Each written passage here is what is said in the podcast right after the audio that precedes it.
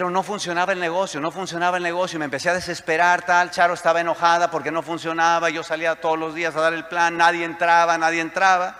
Por fin, el Open, la Junta de Negocios era en Ciudad de México. Tres horas. tres horas de distancia estaba todo. Acuérdate, no internet, 12 productos, todo ese tipo de cosas. Llego al Open a Ciudad de México y al- al- anuncian, cuando termine el Open, quédense los líderes. Los líderes son aquellos que ya tengan 15 o más en su grupo. Yo dije, yo tengo 80. Yo, cali- yo califico para el liderato. Me quedo ahí. Y en el liderato, en el liderato comienzan a promover una convención. Empiezan a decir, porque viene una convención, en la convención es un evento donde se te quita el miedo. Y decía por dentro, yo quiero que se me quite el miedo. En una convención es un evento donde te inspiran. Yo dije, yo quiero inspirarme. En una convención es donde te entrenan. Vaya, voy a aprender, yo quiero ir. Y preguntan, ¿quién se apunta para la convención? ¿Te acuerdas del babocito que se paró la primera vez? Otra vez, yo. Y dice, bueno, ven al frente aquí para firmar. O dije, otra vez, ¿dónde he visto esto antes? Volteo, todo el mundo se está riendo de mí. El evento dice, aquí apúntate para la convención. Y la hojita era en inglés. Yo dije, qué raro inglés. Decía Atlanta Family Reunion.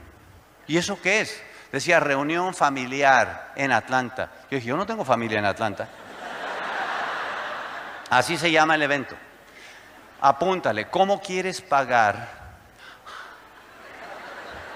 ¿Cuánto es? No, que entre el pasaje de avión, el hospedaje, el boleto de entrada, suma 1.500 dólares. Ay, mi madre. Yo volteo y todos están riendo de mí, los otros líderes. Yo me había traído la chequera. Claro que la chequera nomás eran papeles, pero era una chequera, ya ustedes saben, no tenía fondos, hace años que no veía fondos.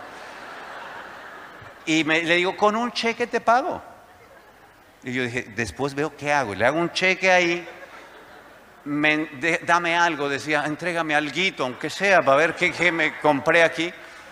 Y ya se hizo bien tarde y yo voy de regresando a Tenancingo, esos tres horas de regreso, lo más asustado que estaba, yo no sé si era de cómo voy a pagar eso o cómo le voy a explicar a Charo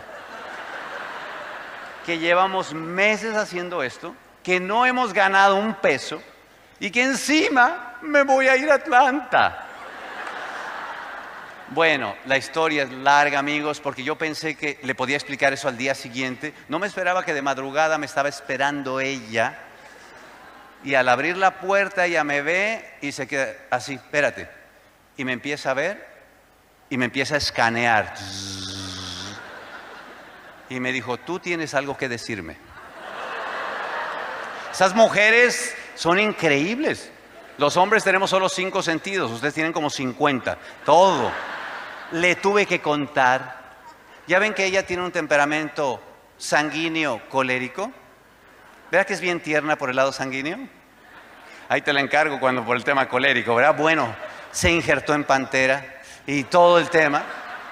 Y ahí me tienes que yo me voy a la convención Atlanta y en el avión, ya para aterrizar, decía, Dios mío, por favor, que sea verdad, Diosito, por favor, que sea verdad, que sea legal, Señor, que sea legal, por favor, lo que me metí. Si no medio legal, aunque sea, por favor, pero algo. Llego a la convención, llego a la convención, llego a la convención así como, así como ustedes y afuera, todo era en inglés, puro gringo. La convención era en inglés, unos cuantos mexicanos. Los gringos estaban afuera y gritaban, Go Diamond Break 7 Fired Up. Claro, eso lo sé hoy. Pero aquel entonces yo nomás oía, guau, guau, guau. guau". Mi madre, ¿qué es esto? Entro a la convención, no me gusta la convención, porque todos parecían como locos, esa gente ahí, realmente parecía un culto. Y sale el diamante que anfitrión y sale como humo de esos por las escaleras. ¿Han visto como las quinceañeras y eso? Así sale él y ella de cada lado, se juntan al frente y empiezan a hablar de sus joyas que tenían y roles y tal. Y yo, Dios mío, qué cosa tan materialista es esto, qué horror. Hablaba de que su nueva casa con piscina. Y le decía a la gente que si no quería una casa con piscina, yo decía, en Tenancingo no hay agua. Si yo digo eso me van a linchar. O sea, yo no me conecté, amigos, no me conecté con lo que vi hasta que vino un reconocimiento. Por eso nunca sabes, nunca sabes en qué momento está el mensaje de ti para ti, porque el mensaje no es del otro, el mensaje es de ti para ti. Yo vi un reconocimiento de un chico que era como nuevo zafiro. Felicitaciones, por cierto, a todos los reconocimientos del fin de semana. Demos un aplauso para eso. Ya. Me tengo que apurar. Me tengo que apurar. El reconocimiento del nuevo Zafiro, él, habló, se, se, paró, porque uno puede ver cuando sale un ganador por la tarima, la manera en que pisa, la manera en que mira, la manera en que respira, en que ve a la gente.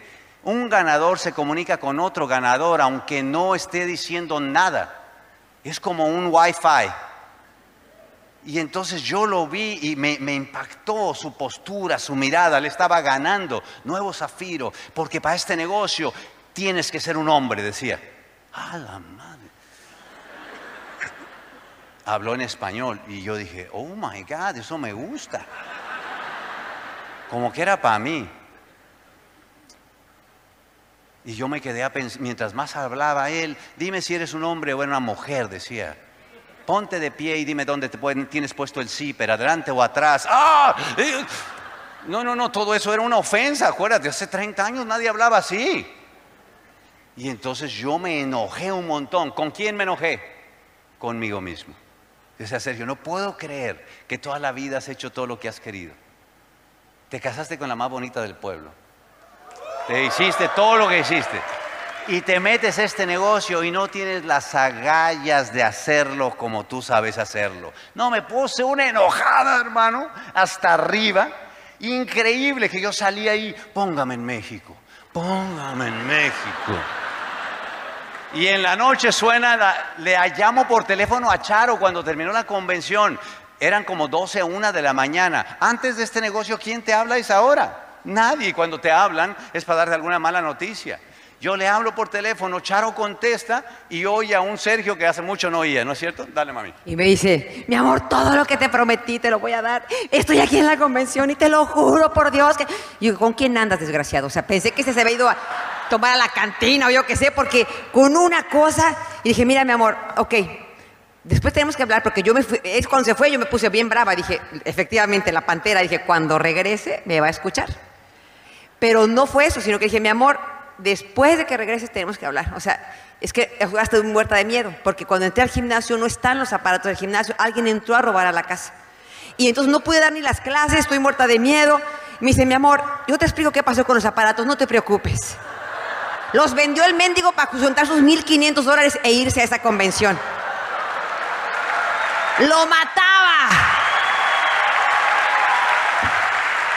Pero mira, Dios lo bendiga fue eh, en contra mía, no, sabía que yo no le iba a dejar que los vendiera, no teníamos de dónde sacar dinero para, ah, ese cheque, ya te contamos todo lo que estábamos endeudados, de dónde sacábamos dinero, lo poquito que teníamos era lo del gimnasio, y lo quemó, o sea, quemó las barcas, dije, ¿y ahora de qué vamos a vivir? Pero cuando Sergio regresó, muchachos, el que ha vivido experiencia de que solamente va uno de los dos, cuando vi entrar a Sergio, el brillo en esa mirada, la convicción en las palabras me, me atrapó. Y me vio a los ojos, le temblaba hasta la quijada, que se quería aguantar de llorar y me dijo, Charo, yo vi algo que tú no viste. Esto es, necesito que me ayudes, toda la vida hemos hecho todo juntos, todas las locuras juntos. Te necesito que te subas a este barco. Vamos a salir de esta, mi amor, te lo prometo. Y no, pues me, me dobló. Ese mes calificamos plata. O sea, él regresó en un mes plata. A los seis meses. Eso va a pasar con ustedes. Lo mismo va a pasar con ustedes. Lo mismo. A los seis meses éramos platinos. Y entonces el dueño de Amway fue a México a darnos reconocimiento a todos los platinos. No. una emoción, una felicidad. Entonces, pues nada, que nos avisan que va a ir Luis Costa a México.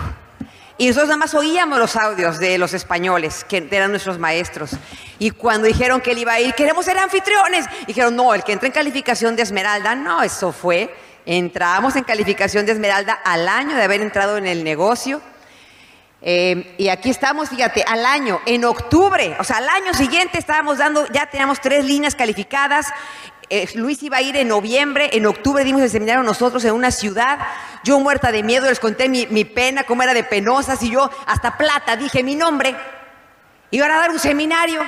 No sé, imagínate yo en la tarima ya Es que Sergio, es que me voy a llorar. No vas a llorar. Es que me voy a poner nervioso. No te vas a poner nerviosa. Mira, mi amor, tranquila. La gente cree que sabemos algo. Vamos y hablamos y ya, tranquila. Pues salimos, yo acababa de dar a luz, yo tenía, eh, mi bebito tenía un mes, Sergito, porque cuando entramos al negocio yo estaba embarazada, así que tenía un mes de eh, parida, dando el seminario, y entonces pues se hizo el sueño realidad cuando Luis Costa fue a México y ahí estamos con él, siendo sus anfitriones.